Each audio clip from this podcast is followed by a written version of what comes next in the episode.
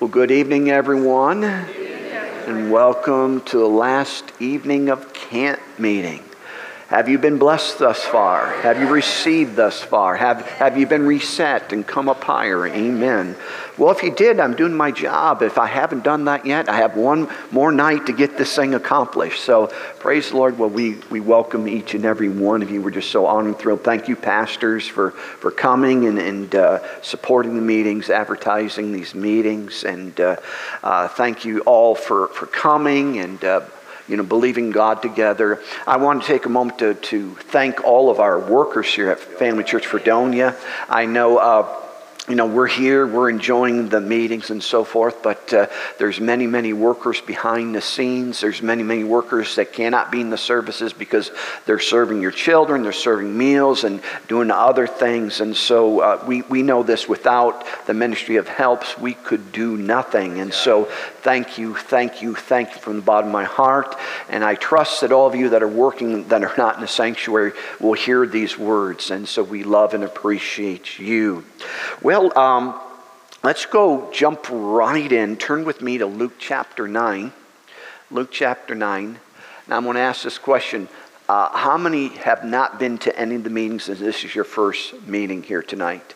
We're, we're not going to to crucify you or anything. We just want to know, okay, the, the majority, there's few, and we're just so thrilled and uh, that you've come and joined us tonight. We want to encourage you to get the archives. Uh, they're available free uh, on the website, I believe, and Facebook and YouTube, all those you know things out there. Uh, the reason why it would be important because we, we build each night. We, we did an introduction and we're building on that. And uh, tonight, by the grace of God, we're going to finish up and get everything the Lord has for us. And uh, we've taken for a text Luke chapter 9. And I made mention in the previous services uh, that there, I had a lot of things rolling in my heart that I believe the Lord would want us to share uh, in these meetings. And of course, I'm meditating on the scriptures, but I was drawn to this portion of scripture, and it just seemed like a good launching point of the truths that the Lord wanted to get over to us. And so we're visiting these truths, and uh, by the help of God and your help, your, your hunger, your desire, we're, we're endeavoring to get out what the Spirit of God would have to say to us. So let's go ahead and read this text. Uh, Luke chapter 9, verse 27. It says this, but I say, but I tell you the truth, that there are some standing here which shall not taste of death till they see the kingdom of God. And it came to pass about eight days after these sayings, he took, Jesus took Peter and John and James and went up to a mountain to pray. And as he prayed, the fashion of his countenance was altered, and his raiment became white and glistening. And behold, there talked with him two men, which were Moses and Elijah, who appeared in glory and spake of his decease that should be accomplished at Jerusalem.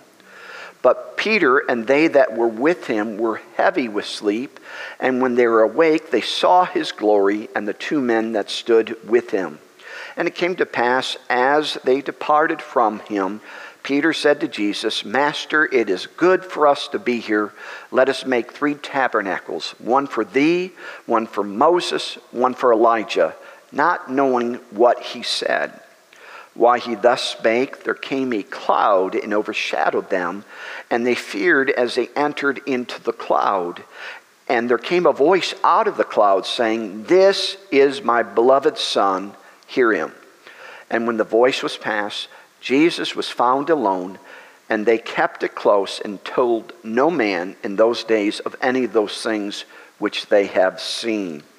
And so uh, we've been looking at these verses and uh, we've endeavored to go verse by verse. And uh, I counted them this morning. There are eight verses. I've been saying 12, 13. I have many verses that I meditate on, and so I have a whole list that I do meditation, and uh, I never took the time to actually count how many verses are in this text. But the reason we're saying that is uh, we've gone two days and we've covered two verses.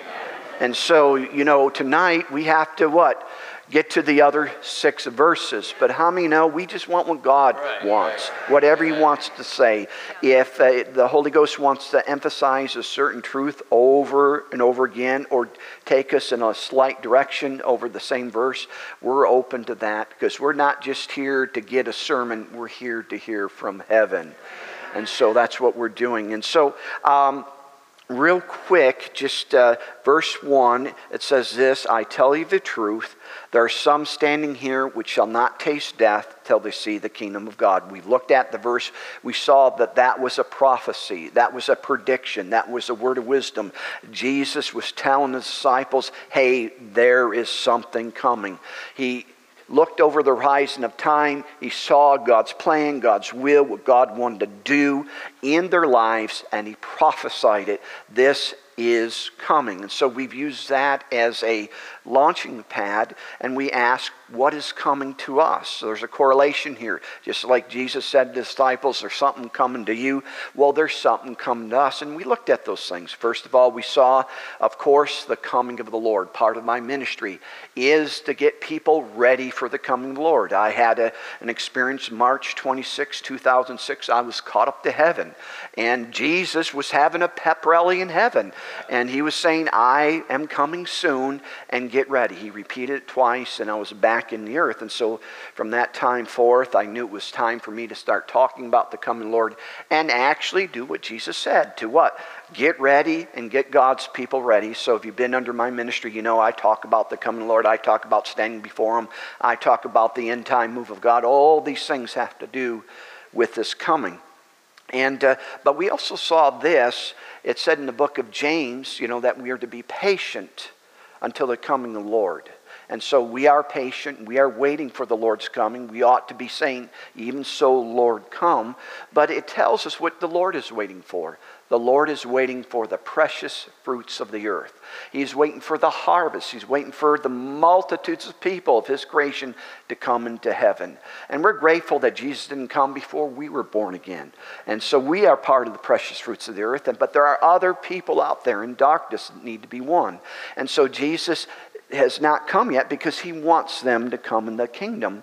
But uh, in James chapter 5, we looked at this that uh, before the fullness of the harvest can come in, there must be an outpouring of the Holy Ghost. He said he's waiting for the precious fruits of the earth and has long patience for it till he received the early and latter rain. And so, rain is a type of revival. We looked at scriptures concerning uh, the end time move of God. We looked at prophets and prophecies, especially in the last hundred years. Um, you know, you have to either be blind or deceived not to know that the time is close, the time is near. I mean, Jesus said when Israel became a nation, when Jerusalem goes back into the hands of the Jews, know this, the time clock has started. That generation will be around for the coming of the Lord. And depending on where the time is, a generation can be up to 120 years. So we're still in that window. Blessed be the Lord. And um, also some other things personally about knowing, uh, being called, and to know that ever since I was born, that, that I would see the coming Lord. So he, he is coming, he is coming. But in the last hundred years, there's been a lot of prophecies about the end time move of God. Uh, William Seymour, we looked at that, the famous Azusa Street revival. He said, in a hundred years after this revival, there will come a revival, not just in one location, but throughout the world, throughout all the churches in the world uh, wide uh, spread uh, of this revival. And it will, the Azusa Street will pale in comparison and I find that very interesting because I'm fascinated by the Azusa Street revival.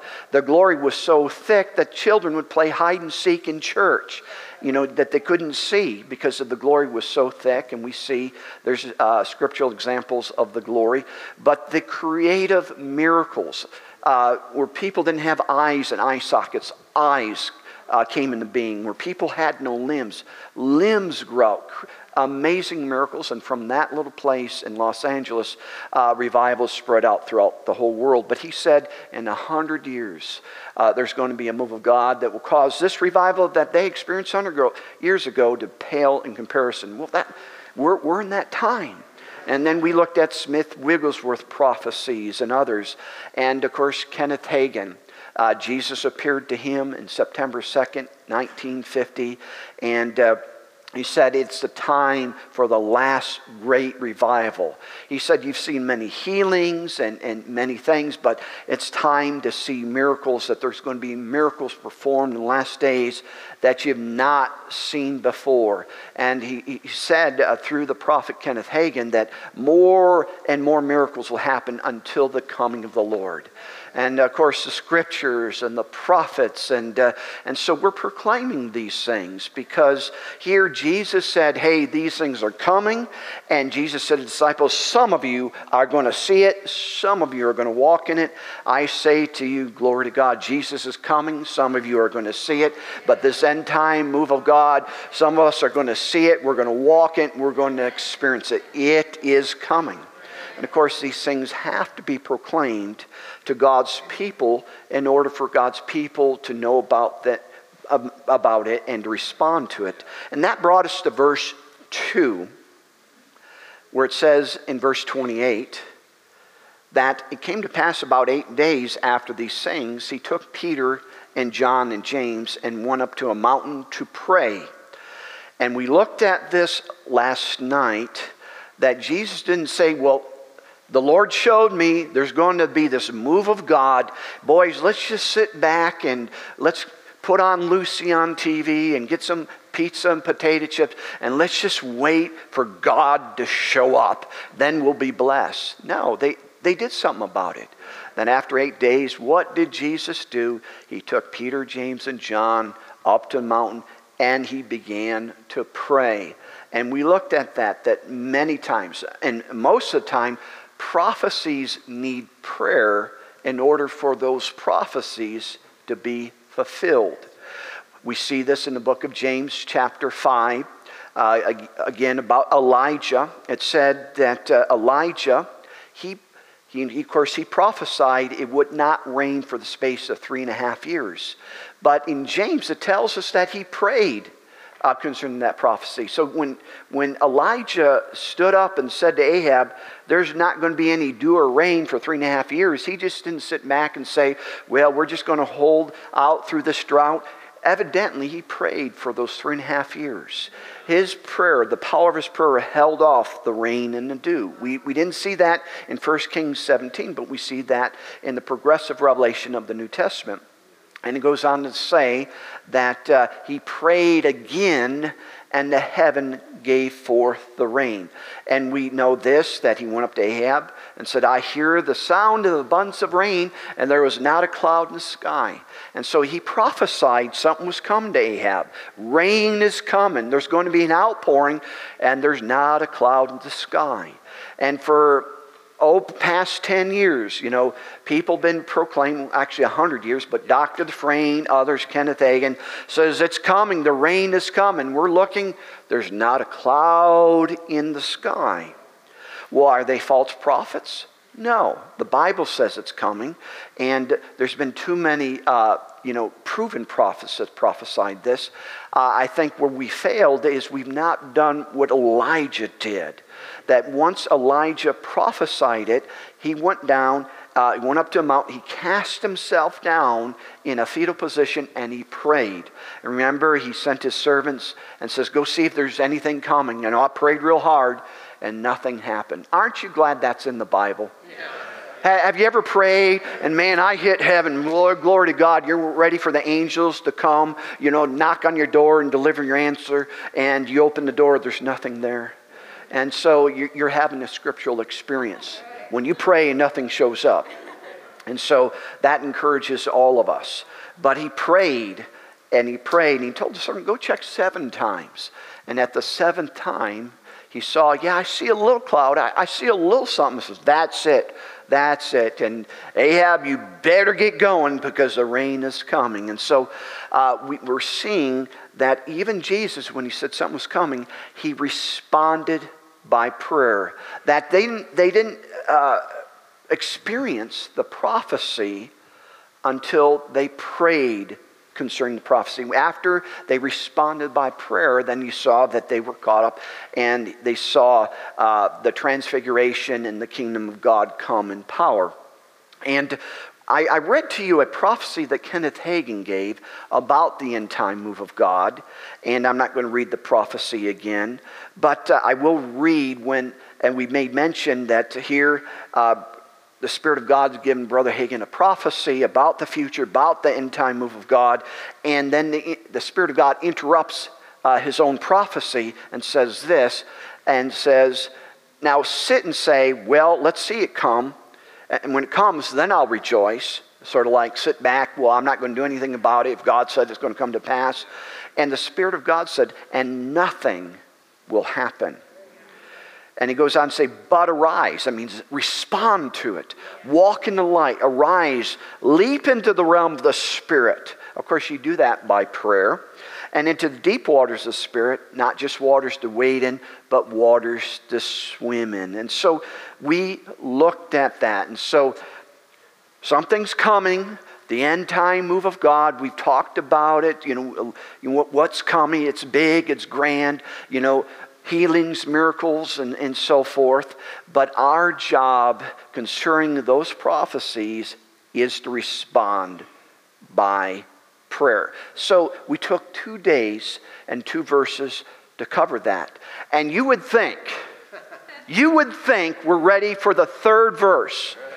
But there's still just a little, a little something in that verse that we're going to have to check out. And so the second verse, which is verse 28, and it came to pass about eight days after these sayings, he took Peter, James, and John and went up to a mountain to pray. And so last night we emphasized the praying part. But notice the Bible says this they went up to a mountain to pray. You know, it's very interesting if you study the Bible. When God wanted to talk to Moses, what did he tell Moses? Get up in the mountain. And you see that more than once that when God wants to talk, uh, you, you come up to me. You got to come up higher. You got to come up here, then I'll talk to you. Here, Jesus, the Son of God, who was God in the flesh, in order to, to have this visitation, what did he have to do? He had to go up to the mountain. Peter has a, a trance about the gospel being reached to the Gentiles, what did he have to do? He had to go up to a housetop to pray. The mouth two or three witnesses. Now, I am not bringing a new doctrine that we have to now have services in the balcony. we got to find the highest place in Fredonia, and uh, that way God will hear us. But I believe there is a principle here that is important. And I believe this applies not in a physical sense, going to a physical location, but a spiritual location. It's very clear Jesus went up. Jesus had experiences with God. Jesus walked with God, but there was something that God had for him, for him to experience with his disciples, that they had to come up from where they were. Yeah. And so we need to look at that because you, you, you remember last Holy Ghost meeting, which would have been in January 2022, the theme of that camp meeting was come up higher or to rise. I made mention over and over again. The Spirit of God would say, Come up, arise, come up, have my church come up and arise. There's things waiting for them, if they, but they got to come up and arise to receive it.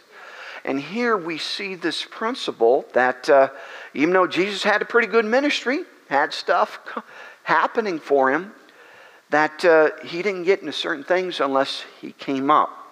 So, what is coming up? Well, I believe it applies two ways in our lives. Number one is going up higher spiritually. Uh, you know, as a person, that I increase my spiritual sensitivity, or we could say it this way, our, my spiritual fitness. I think we can understand that uh, we we look at physical fitness, that uh, we can be out of shape. I'm not asking you to testify how many are out of shape, but you understand if you're out of shape, you understand there are some steps you can take to get into shape. You can't uh, just stay where you are and be in shape. Wouldn't be wonderful? Wouldn't be wonderful? Says, you know, what? I, I, I'm just going to get in shape and I, I want to lose 50 pounds and so forth. And you just will it and wish it, and you wake up, oh, yeah, look at that. God gives me the desires of my heart. No, it don't work that way.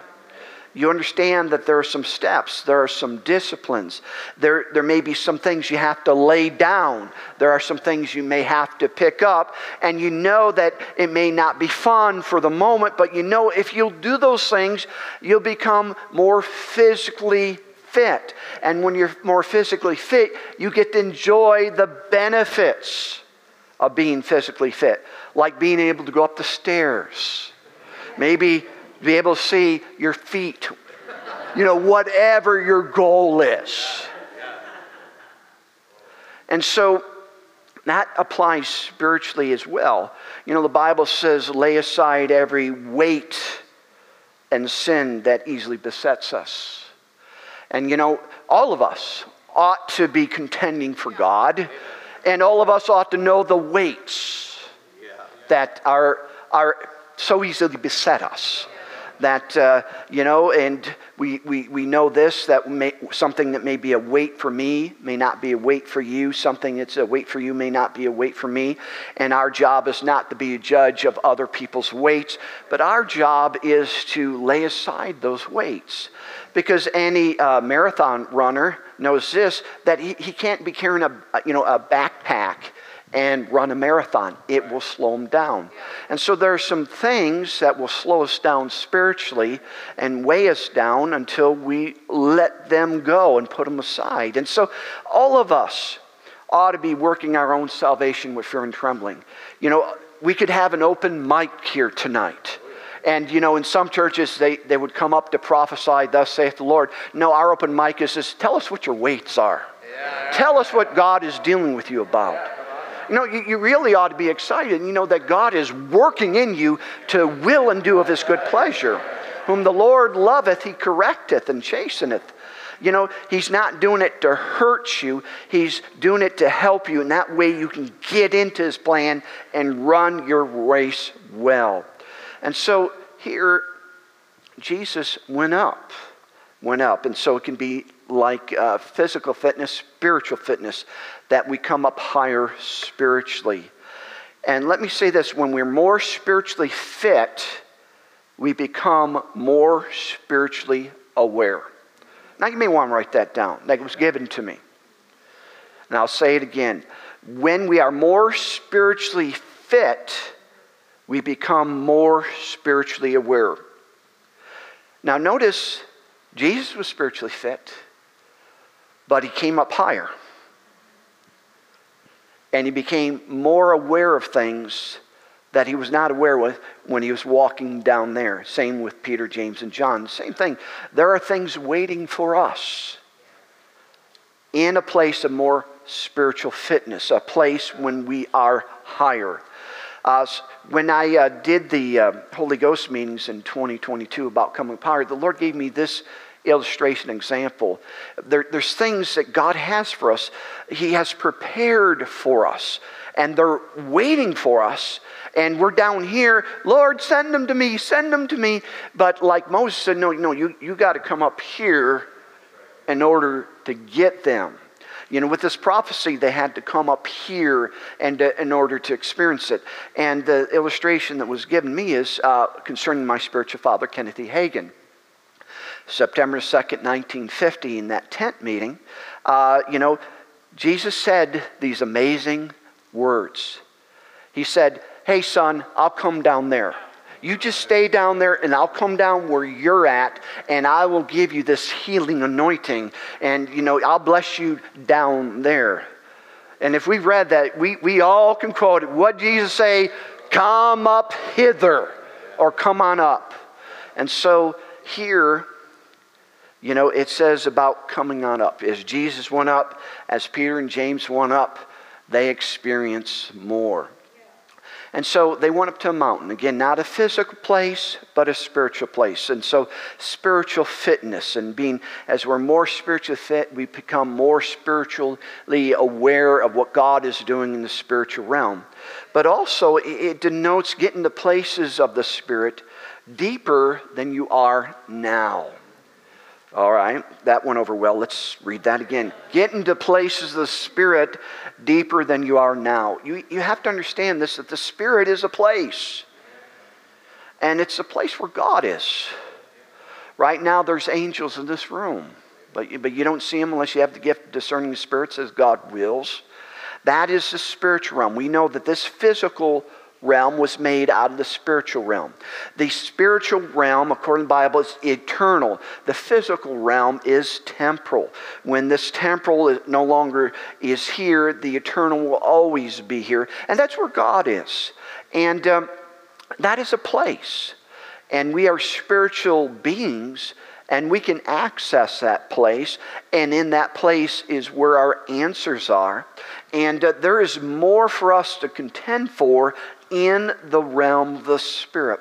It said this in the book of Revelation 1:10 that John said, I was in the Spirit in the Lord's day, and I heard behind me a great voice as a trumpet. And so here, John was on the Isle of Patmos. He was exiled, and that way, you know, he couldn't preach the gospel, do anything for God. And, and you know, he, in the Isle of Patmos, he was in the Spirit. The Spirit's a place. And in that place, he heard things and he saw things. Jesus went up, got into a place higher, and what? He saw things, he heard things. And uh, this is available to all of us. And, uh, you know, sometimes we just think, well, this is just for the prophets, uh, this is just for the prayer people. But all of us should, in some measure, get in the Spirit. There are measures of the Spirit. Uh, Ezekiel 47, God showed Ezekiel the river, the flow of God, the Spirit of God, and he said that, you know, he waded out and got ankle deep. And, you know, some people will only be comfortable ankle deep. And if you were Baptist, you, you didn't even get ankle deep. You stayed on the shore because that's excessive you know, someone ought to take up an offering about the elder brother, uh, about sitting out, not where there's joy and dancing and so forth. And, uh, you know, but the, the prophet Ezekiel said, no, it was, he took me out, it was ankle deep. But then we went a little further. We got knee deep. Then we got a little further. It was up to the loins or the waist, and went a little further, and it was waters to swim in. And see, that denotes places in the Spirit. And there are things in the Spirit waiting for people. Brother Hagin had to come up in order to receive it. Peter, James, and John with Jesus had to come up. That's a place in the Spirit. Old time Pentecostals used to have this uh, saying, getting lost in the Spirit. That what they do, they get into prayer and as you pray, and I've learned to do this, that you pray, uh, when you, you pray, when you start off, you're, you're like on the ocean shore. You're on the sand. You're not in the water. You know there's something out there, but you don't have to get wet to get out there. And sometimes you feel like it, sometimes you don't. And this is what I do is when I pray, I just pray and open up my spirit, and then I slowly begin to wade in the spirit. I get to I get to my ankles. I get comfortable at my ankles, then I get a little further, and I get to my knees, and I get to, then I can get to a place where I, am not conscious of anything on the earth. And uh, I, I, forget where I am. I remember we, just recently, uh, my wife and my daughter, we were praying in the hotel room. And how many know in the hotel room, you don't want to be very loud, you know, because there's other people. And, uh, you know, we were praying, and uh, I, I, got, I got in the spirit I lost the spirit, and I, am out here. I, I, forget about everything else. I'm way out here, and all of a sudden I hear, Dad! And I'm hearing a nudge. You know, what, what, what, what's going on? Oh, I'm in a hotel room, and I'm being very loud right now.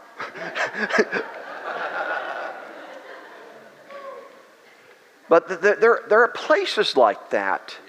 And there's places where there's answers, answers for your life. The, the Spirit of God has things for you. I just know this if I ever need an answer, if I ever need direction for my life, all I need to do is, is come in prayer, spend enough time in prayer, get, get in tune with the Spirit of God, get in the Spirit, and answers are there. And for all of us, but come up here. Too many times we want God to give, give the answers on the, on the shore. He says, Come on out. Come out of the boat. That's where the answers, that's where the miraculous is. It says this in Ephesians 6:18, praying always with all prayer and supplication in the Spirit. So really, all of our praying ought to be done in this place. And you know, I'm not going to spend a whole lot of time there. Maybe we'll get in, in when we talk in our prayer conference uh, about the spiritual realm. We ought to be people, and Brother Hagin used to say this, we ought to be people of both realms. We ought to be very proficient in this realm. You know, know how to operate in this realm and how this realm operates. But we also ought to be very proficient in the spiritual realm. And uh, I tell you, it, it's an amazing thing. And I, I, wish I had time to teach it. But uh, what, what is the spiritual realm? You, it's like this. Um, if you ever been underwater, let's use the water illustration. You know, you know how it is to walk on the sand, walk on ground, but when you get into water, things are different. And one of the biggest differences when you're in your spirit, that um, things that were super, super heavy on land aren't so heavy in the water. I used to use Reverend Scott, but he's only half the man he used to be since last year. But, uh, you know, he's still a pretty big guy. You know, I, in my prime, I could have lifted him up and picked him up, but I wouldn't try it now. And, um, you know, Vinny could, but I, I, I, probably couldn't. But if we were to get in the water, when get in the water, what was so heavy now is, wow, I, I can lift this with one hand. And see, if life is difficult and you're struggling, come into the water. Come up higher. You know, uh, maybe this illustration will help you. Have you ever been to New York City? Oh, yeah. Yeah, you go to New York City, you know, and you're on the ground, you look up, wow, look at all those buildings. Everything is so big, and, and you, you can't see the other side of the building. And, and uh, you know, it's so big and massive, it can be confusing. Not to mention, it stinks in New York City. I'm sorry I had to say that. It smells like sewage all the time. Yeah. And so, sorry, my New York City friends, but it's true. All right. I'm used to country air. All right. But it, these, these skyscrapers are so big. But have you ever been in an airplane over New York City? And you look down, and they're so small. And you can see that. You, you, you have a different perspective. Well, did the buildings change? No. Your elevation changed. See, coming. Whether you want to use the, the water illustration or the airplane illustration, when you come up higher and spiritually get time in the Spirit, time with God, things change. Your perceptions change. Your situations change. You know, God becomes bigger, your problem becomes smaller in God's realm. All right. But we, we got to get going because I haven't got to the third verse yet. So let's just go ahead. There's a lot I could say. Let's go to the third verse, which is what? Verse 29. As he prayed, he went up, he prayed. The fashion of his countenance was altered, his raiment became white and glistening. Two things happened in this verse that I see uh, after Jesus came up and he prayed. Number one, he changed. And of course, we see that his countenance is being changed. Number two, that which was connected or touched him changed. So we understand this that um, when he got up into that place, his face became glistening. His body became glistening, uh, was being transformed. But not only was his body transformed, but there was clothes on him. Whatever he touched, whatever was in contact with him, changed as well. Brothers and sisters, do you see something here? This is true for all of us. That um, when we become more spiritually fit, we come up higher, we spend more time with God, and uh, we become more God aware and spend time in His presence, change happens. The first thing, the first area change happens, you change. I don't know about you, but I know about me. I can't talk about you to be gossips, but I can talk about me. I need changing. You ever get in a place that maybe you're not so nice? Or, or maybe or maybe you just know you, you, you, know your attitude is not where it should be right now and uh, you ever try to beat yourself on the back and try to correct yourself? And the more you correct yourself, the more bondage and, and, and frustrated become. It's because you're trying to change yourself. There's an easier way. Get in the presence of God and let the presence of God change you. Is there a chapter and verse for that? Second Corinthians 3:18. But we all, that means all of us, with open face, beholding as in a glass or a mirror the glory of the Lord.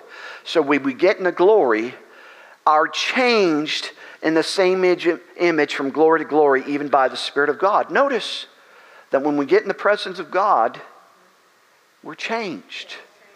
And we're changed not in a bad way, but in a good way. We changed from glory to glory. When Jesus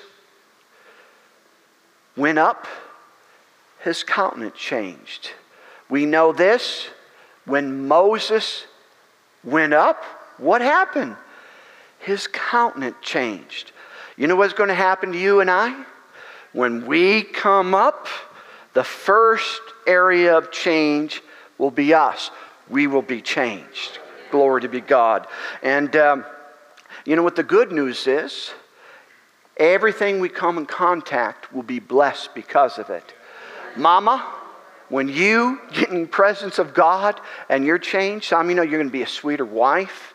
You're going to be a sweeter mama, husband. When you come in the presence of God, you're going to be sweet and kind to your wife and, and considerate to your kids. You're actually going to be nice to your, neighbor, your, your crazy in laws and outlaws and your neighbors and so forth.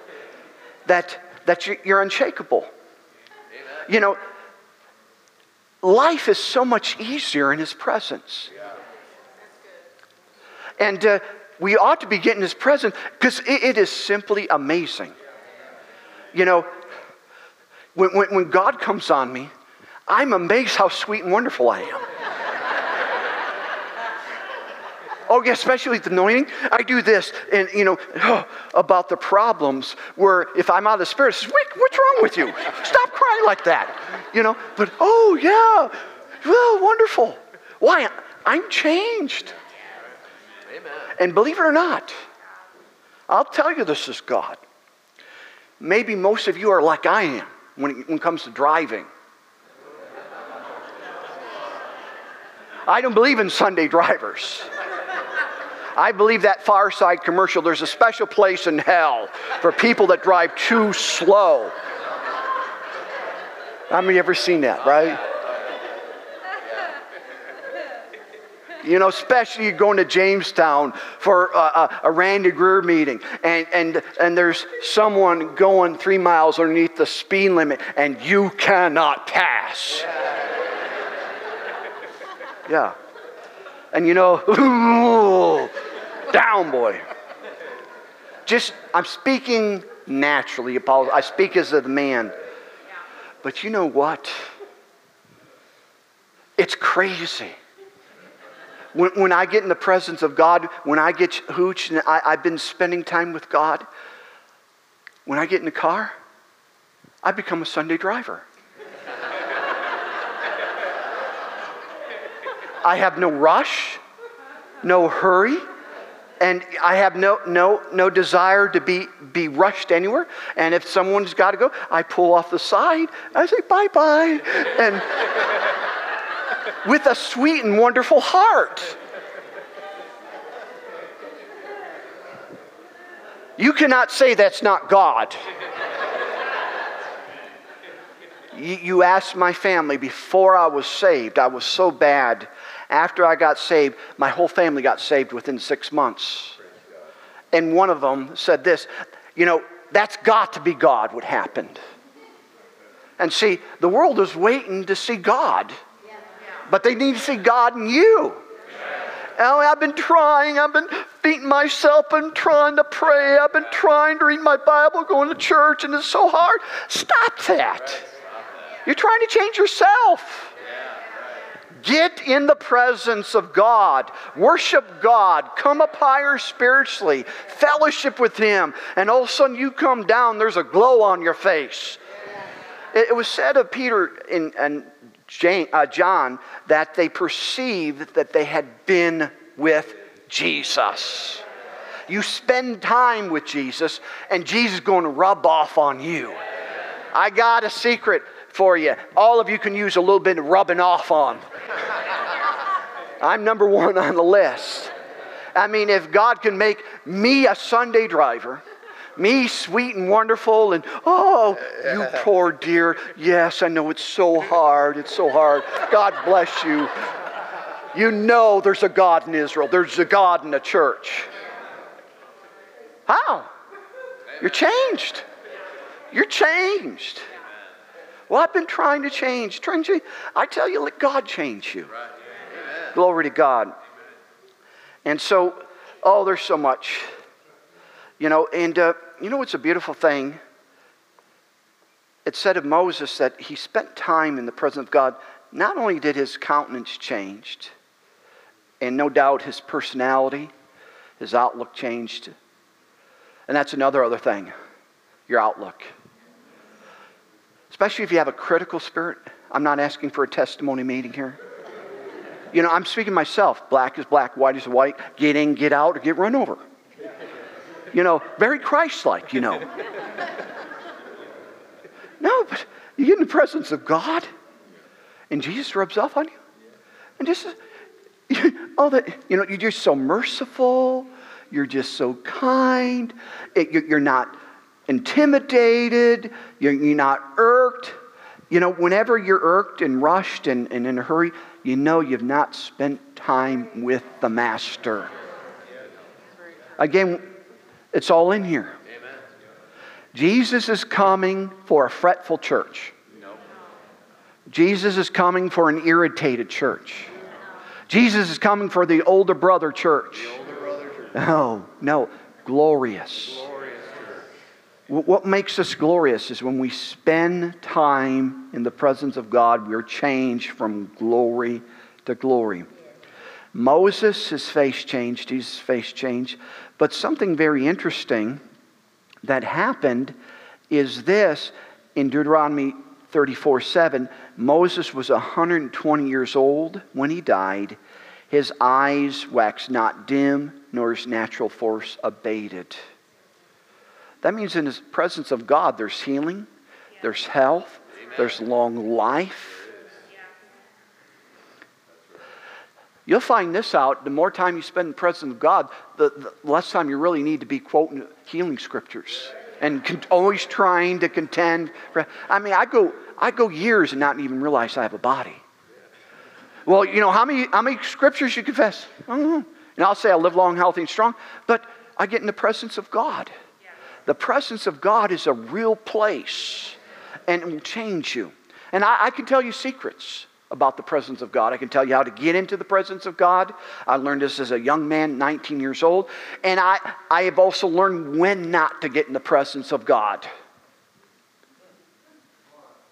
When not to go in the presence of God. Would you like to know? Well, let's take up another offering right about now, and I'll tell you. Mm. I have learned through experience not to get in the presence of God before I want to go to bed. If people say, well, I, I, I go to sleep in the presence of God, no, you're a liar. because when you get to heaven, you're not going to see anybody sleeping up there. Okay. His presence is life and light. And that's why some, some uh, pioneers of old learned to, to walk in that. They, they, they need very little sleep because the presence of God sustained them. Now, don't be doing that unless you, unless you know how to do it. But I know this, and I've learned that I'll get in my bed and begin to worship God and get in the presence of God. And, uh, and all of a sudden, the glory of God would show up. And you know, I couldn't go to sleep. I'd be, I'd be wide awake, I'd be quickened. Every time under the anointing, I can't go right to sleep. I'm up till, I, I went to bed at 4 o'clock this morning. Yeah.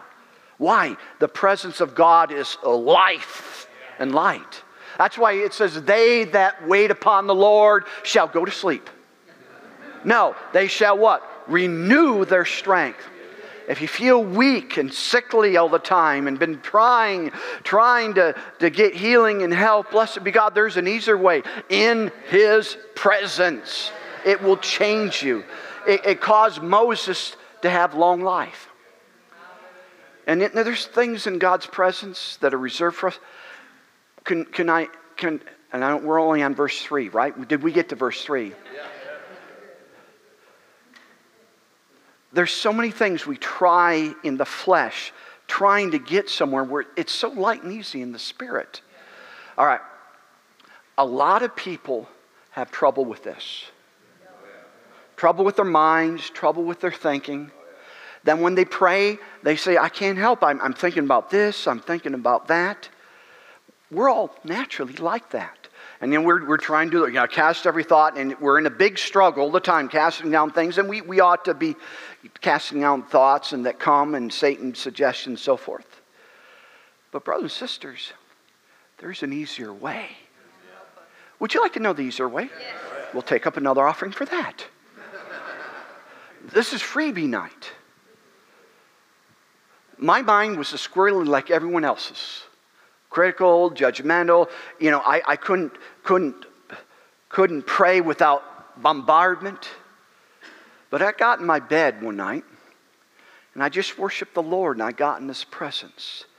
And I got lost His presence and was like a couple hours. Just, you know, and that's another thing when you get in the Spirit, time flies. There's no concept of time. That's how you know if you're praying in the Spirit or not. If you're praying and praying and praying and praying and praying and says, oh, it's got to be an hour, it's been, you know, three minutes and 16 seconds, you're in the flesh. But when you're Spirit, it's amazing. You, you go there and you think about it's been five, ten minutes, and all of a sudden it's been an hour, an hour and a half. And so I was getting the presence of God, and I realized, my goodness, it's been two hours. It just seemed like it's been 20 minutes I've been in your presence. And I said, you know what, Lord? I probably should go to bed. You know, but I, I know you're watching me. I'm just so excited about you, but I'm going to try to go to bed. And I laid back my head, and I had an Acts 2 experience. The Spirit of God came into my room. And it said there was cloven tongues of fire on the day of Pentecost. That happened to me.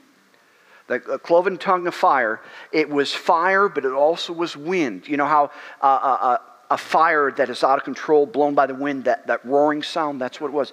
And it hit me in the top of my head and went through my head, through my being, out my toes. And I experienced perfect peace.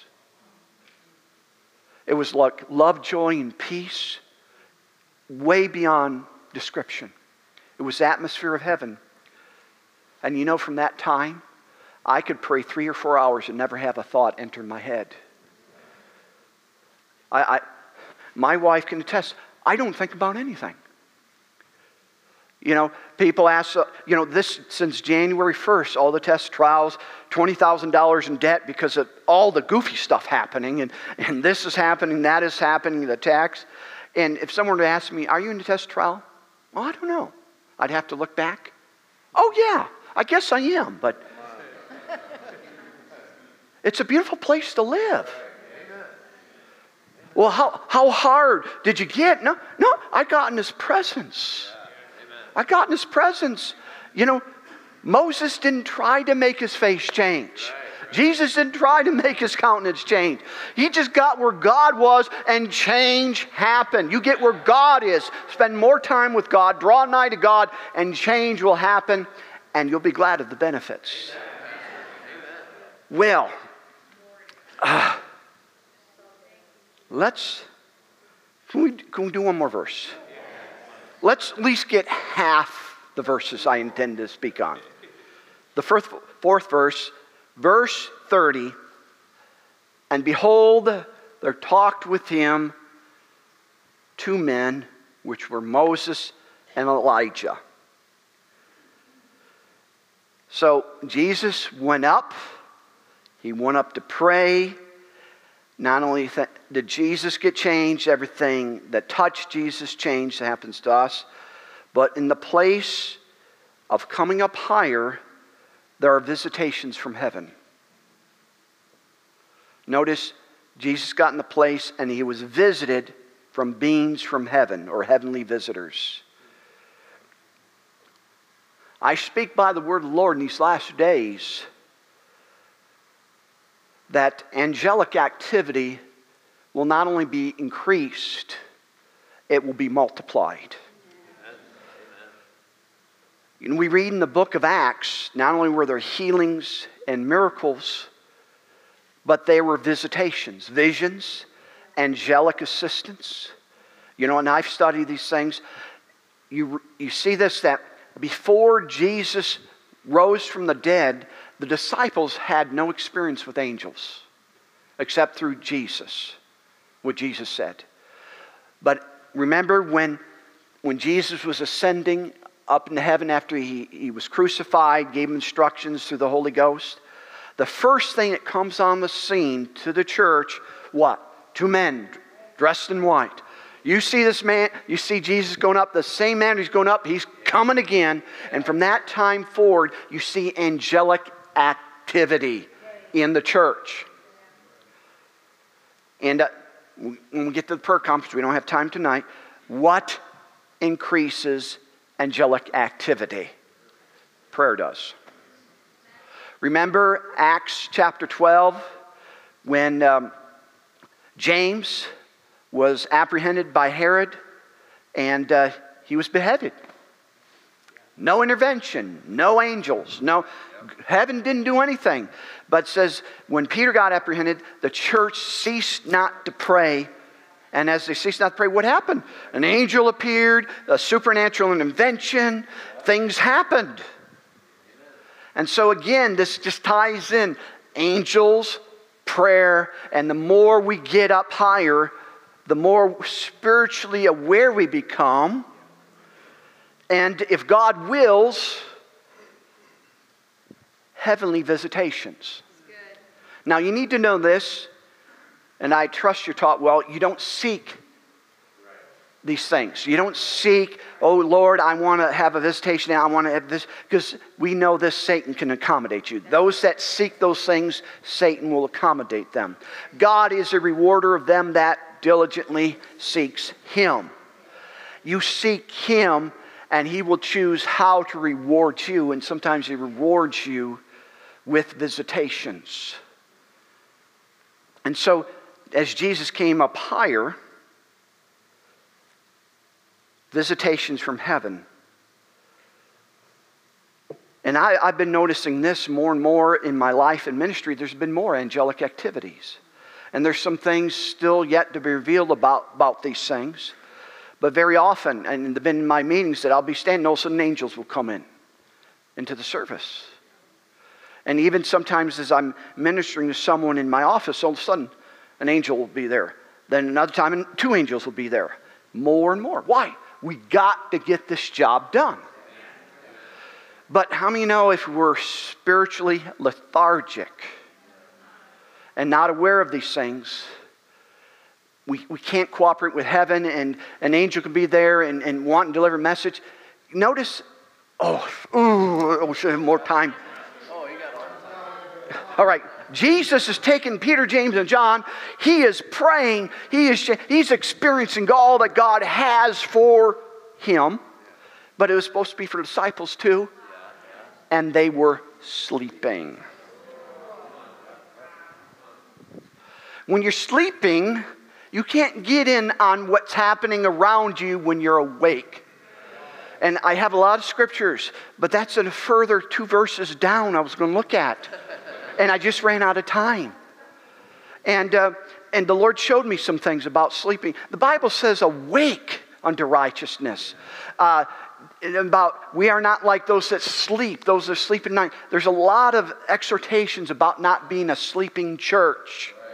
Why? When you're sleeping church, you're unaware of the spiritual realm and what God's doing, and you'll be like Peter and James and John. Here, Jesus being glorified, they're having to sleep, they're missing it all. I don't know about you, I don't want to miss it. So, what do you got to do? You got to be awake. And you know something? This is free, no charge. I saw something, and pastors can judge it here. Notice Jesus is having a visitation, and the disciples are what? Heavy with sleep. They just couldn't keep their eyes open.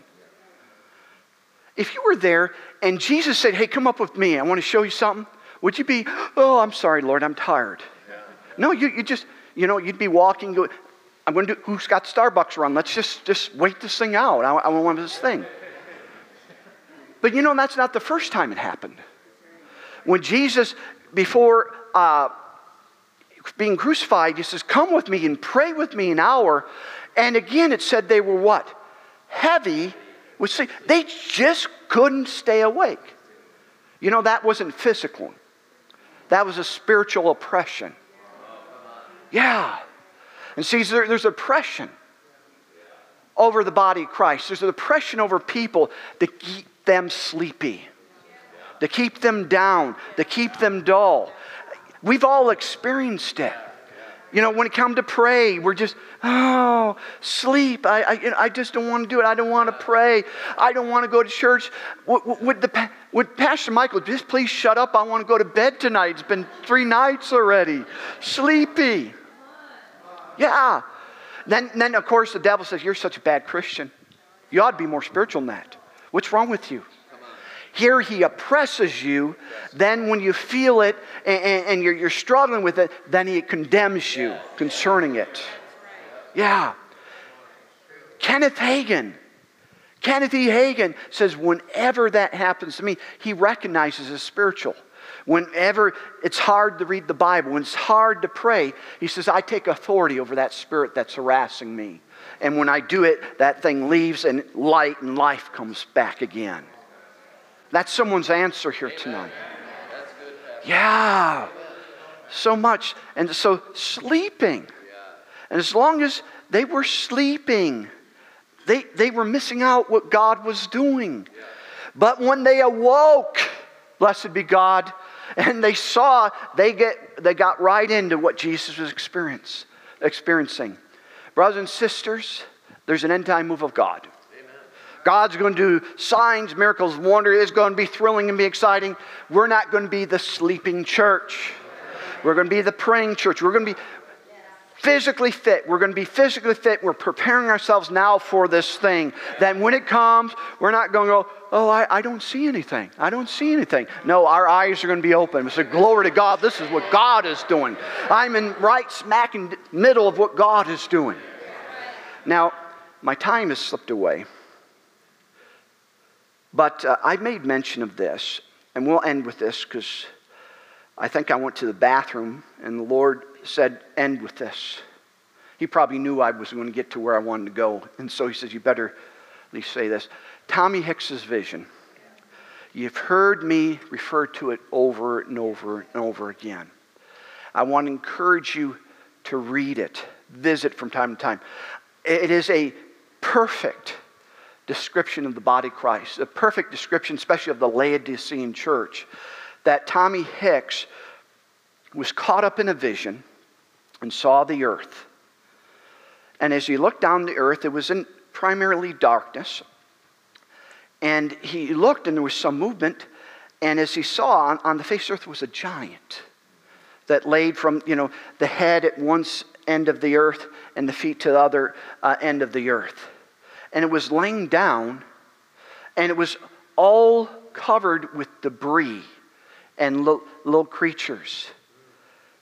And uh, let me see if I can pick it up here. Yes. And lightnings flashed over the face of the earth, and my eyes went downward and out and was facing north. So suddenly I beheld which was a great giant. I, I stared at it, and I was bewildered by the sight. The giant was gigantic. His feet seemed to reach the North Pole, his head to the South Pole. His arms seemed to reach sea to sea. I could not begin to understand whether it was a mountain or this was a giant. As I watched, I realized it was a great giant. I can see it was struggling for life, even to live. His body was covered with debris from head to foot. And at times, this great giant would move his body and act as though it would arise up. Hmm, interesting wording. And when he did, thousands of little creatures seemed to run away, demons that were oppressing the church. Hideous looking creatures that would run away from the giant. And, would, and when the giant would become calm or passive, they would come back. And then all of a sudden, this great giant lifted one hand towards heaven. And when it lifted up its other hand, when it did, these creatures by the thousands seemed to flee away from the giant and go into darkness and into the night. See, too many times we're trying to fight these battles in the flesh. All we need to do is rise up. Draw nigh to God. Come closer, God. Darkness cannot touch light. Slowly, this giant began to rise. And as he did, his hands and his head went into the clouds. And he rose to his feet and seemed to have cleansed himself from the debris and filth that was upon him. Glory, glorious church. And he began to raise his hands to heaven as praising the Lord and raised his hands and, and he went in even to the clouds. And suddenly every cloud became silver, the most beautiful silver as I've ever seen. As I watched the phenomena, it was so great I could not even begin to understand it. it as I watched, I cried, and the clouds became drops of liquid light raining down upon the mighty giant. And slowly this giant began to melt, began to sink, and into the earth itself. And as it melted, it seemed to form and it became millions and millions of people. This is the body of Christ he's talking about. And as I beheld the sight before me, people stood all over the world. They were lifting their hands, praising the Lord. And at this very moment, there rose a great thunder. Seemed to roar from the heavens. I turned my eyes towards the heavens. Suddenly, I saw a figure glistening in white, the most glorious being I ever seen in my life. I did not see his face, but I knew it was the Lord Jesus Christ. And he stretched forth his hand to that one, and to another one. And as he stretched forth his hands upon the people and the nations of the world, men and women, uh, he pointed towards them. And this liquid light seemed to flow from hand to hand and from his person. And a mighty anointing of God came upon them. And those people began to go forth and name the Lord. And it goes on about healings, miracles, everything that we've been talking about. What is the catalyst? The sleeping giant? The Laodicean church, when it begins to rise, becomes spiritually fit, begins to get in the presence of God, begins to seek God like ever before, that which is bounded and kept in darkness will dissipate and disappear, and we become the church that's fit and ready for the end time move of God. I want to encourage you to read that prophecy and it talks about all the miracles that happen and about the glorious church. And when the church is in this state of glory, then Jesus comes for this glorious church. There must be an end time revival. For us to be ready, we must come up higher, be spiritually fit, not be sleeping. We must have our eyes open. I wish I had more time, but this is my message. I approve of it. Yes and may it bear more much fruit in your lives, in my life. Amen. We trust you were helped, encouraged, lifted up. God answers. Remember, I said this what is more important than what I say is what the Spirit of God says to your heart about what I say. And so I trust that everyone here, everyone here has heard something, at least encouraged, stirred. God answers, got breakthroughs. Oh, Father, we thank you. We thank you, Jesus. We thank you for your goodness. We'll be that glorious church. We'll rise. We'll not be sleeping. We'll rise to our place. We'll rise to our grace. We'll not be the Laodicean church. We'll be a church that waiteth and, and is ready, and we will be alert and watch unto prayer, for the end of all things is at hand. Oh, Father, Father, thank you for that. Thank you so much. Ah, uh, I see. I see.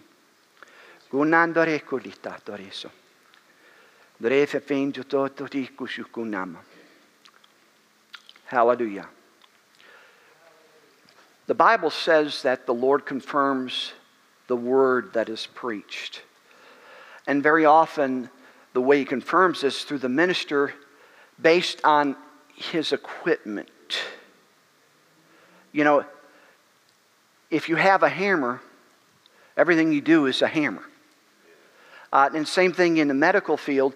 Uh, if you're just a naturalist, everything everything you do has to do around nature and herbs. If you're a doctor, you prescribe things based on their knowledge, their equipment. That's how they, they minister or treat people. And the same thing spiritually.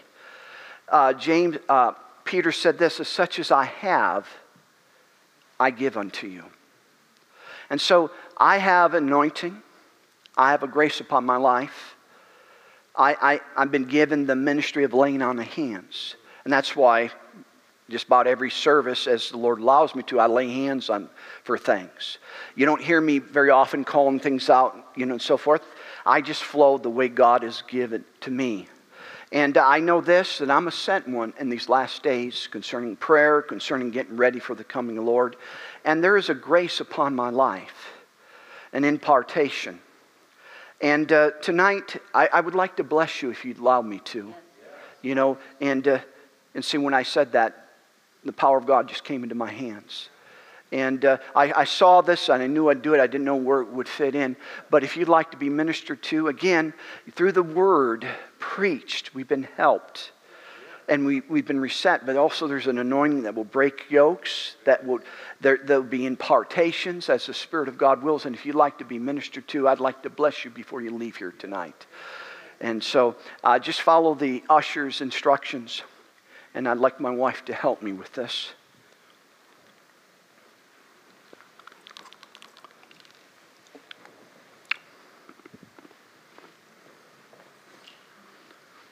Thank you, Jesus.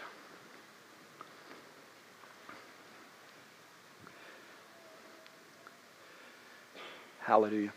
And uh, after you miss, if you can do Jesus, anointed one, uh, that would help. Actually, why don't I go ahead? Uh, where's, where's the music team?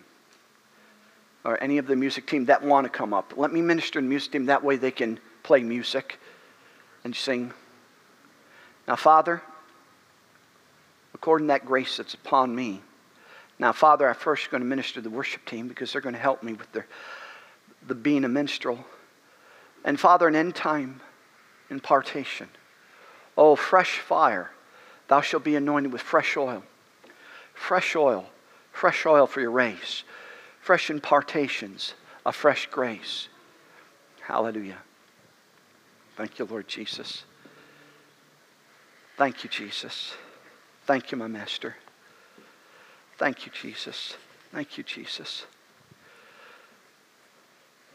Oh. Ah. Ah.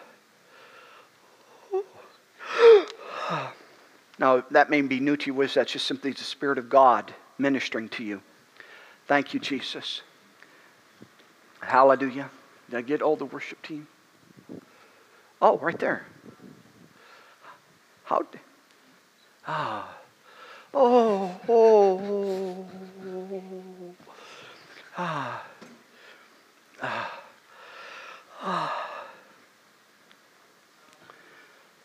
And if uh, how about this? You know, you can be seated if you're not standing, line. That way you don't get tired. But uh, be worshiping with us. I believe there's, we're talking about reset, and this is part of it to be reset, to come up higher, to spread fire. Oh, Ah. Oh. Ah. Oh. oh. Ah. ah.